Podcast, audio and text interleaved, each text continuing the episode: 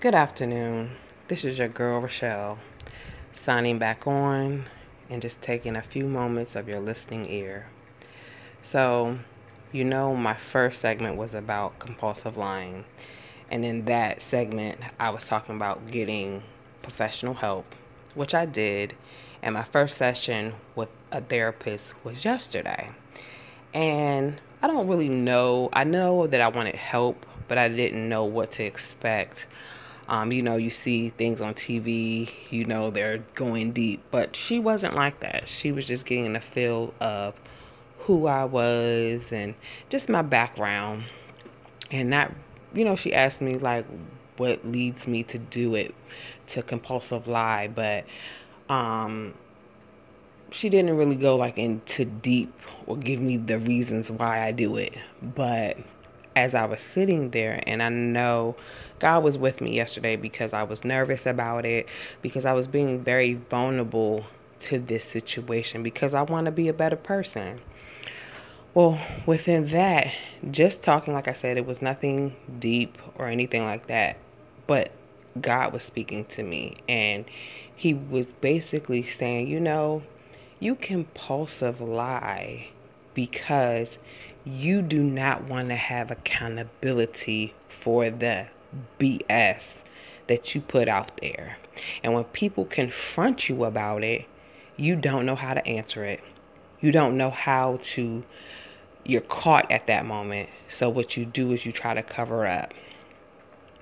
And when somebody confronts you, that is like a feeling out of this world. You're going to scratch your way out of it if you can. If there's a person that knows every detail that you said and they're going to say, "No, you're going to own this. You're going to own that you lied." And that's where I feel like why I do it.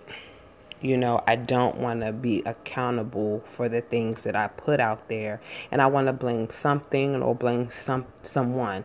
And all it is is me not being accountable for the dishonesty. And people distance themselves from me because who wants to be around a person that constantly cannot just stand up and be honest, live in your truth?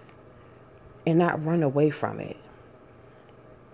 And compulsiveness is due to fear, to um, procrastination, and you just don't want to deal with reality, basically. It could be traumas that you just didn't deal with through your life or when if it started in childhood or when you got older whatever the case may be you didn't deal with it and that's basically a lie because you covered it up and said it didn't happen but when you say it didn't happen that's what leads you to do other behavior behaviors that are compulsive. Whether you want to hurt somebody whether you just going out living your life reckless that is what i'm learning is that you have to deal with every dirty detail about yourself so that you're not hiding or trying to cover up or be something that you're not because you know people are watching you and be and another thing i learned is it makes you uncomfortable when you are a compulsive liar it is almost like people know your secret and you are uneasy all the time. The tears will flow, and I find myself doing that a lot, crying, being emotionally unstable because I am not being honest with people, and I'm not being honest with myself. I am not, it's not who I am, but it's the characteristic of the behavior of what I'm doing that is not right. I want my children to grow up and people take their word. But in, in order for them to know that, I have to stand up and be the woman that I know that God has told me to be and I can be. I need to show that. I need to walk in that. I need to breathe it. I need to live it. I need to do all of that. And that's why I said this podcast is healing for me because I don't know who I'm touching. I don't I'm touching myself every day. Pause. When I say touch, I'm like I am actually really getting healing.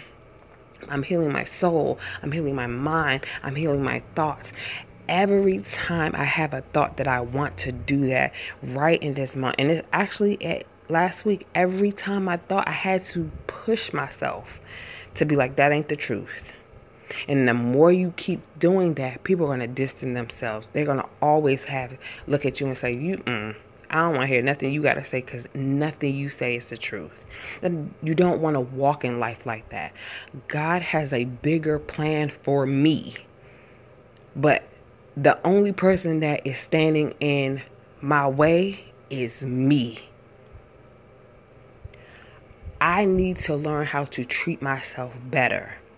And yes, I want it to be accepted. And I'm saying that because yes, I everybody I'm not gonna say everybody, but in life you want to be accepted by people.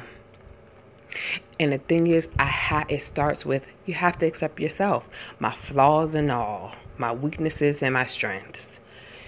And I'm just coming because every time I'm doing this, every time I wake up, I it's a struggle, but I'm putting in the work because I have to do the work. I can go to so many therapists. I can talk to people that are easy to talk to, but if I do not put in the work, I will not get over this. And I'm just coming on this platform because like I said, I don't know who this can touch. I know it's touching me to be a better person I'm sorry that it was so intense right there, but as I'm speaking, these are the words that the Lord is basically telling me to say. Be authentic, be raw, because you never know who you can help. But also, number one is that I'm helping myself and understanding, you know what? I can sit down with thousands of people, but if I don't change within, I'm still going to be that same person.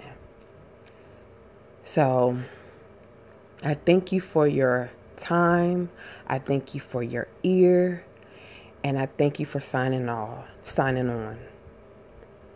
So thank you for your prayers and have a great day.